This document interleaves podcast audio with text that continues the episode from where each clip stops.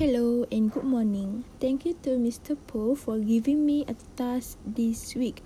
So the topic for this week is about my New Year resolution or goals for this year. A New Year's is open us.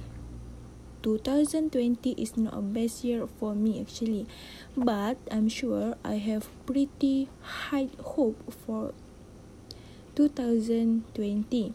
So for this year's, I have some goals that I really want to achieve and make it real.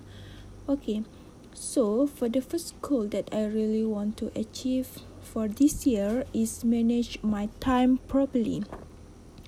To manage my time properly, I need to build a plan for my daily usage that is flexible enough to adjust activities in a day and weekly priorities.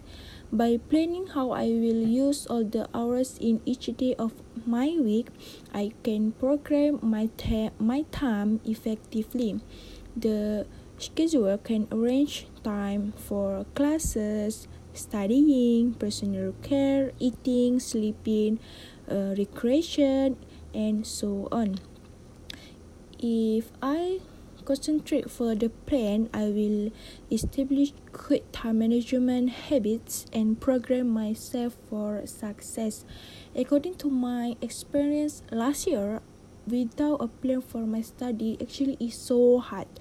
I always finish my tasks or assignment late. I quickly become stressed because of long lists of things to do and not, not enough uh, time to get them done. Proper time management enables me to prioritize tasks and tackle them first. This way, I know exactly what I need to do and how much time I have to complete each task.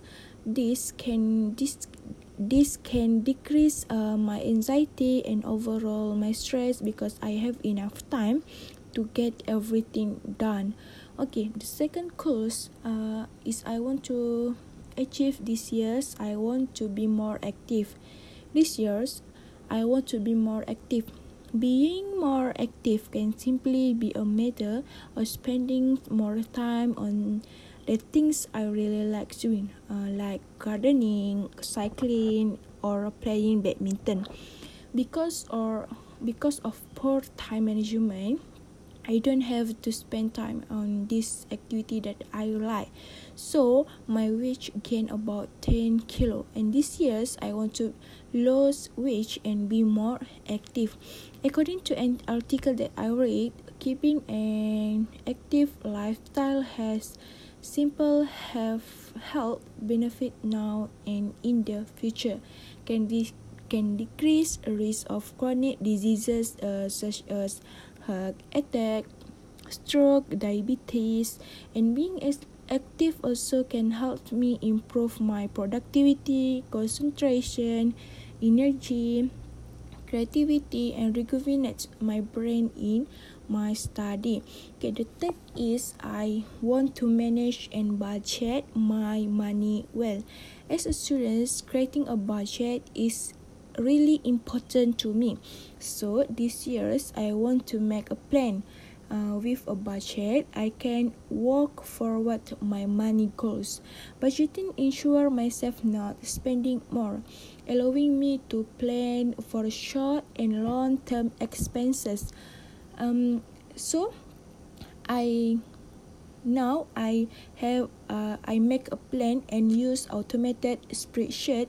It's so easy uh, because it helpful and helpful well for people like me with all type of income and expenses to keep uh, my finances in order.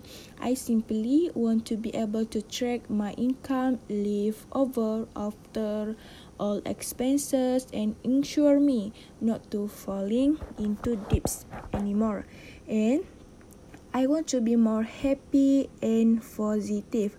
I want to be more active. Uh, I want to be more happy and positive in anything I do.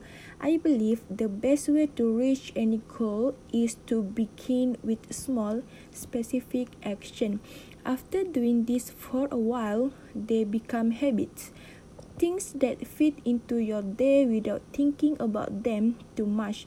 That's when you move on to build a new daily habit. Achieving small specific goals can add up to big happiness.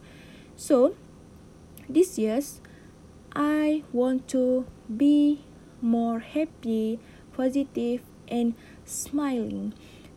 I believe that smiling can improve my mood. Whenever I feel down, lonely, or depressed, I force myself to smile.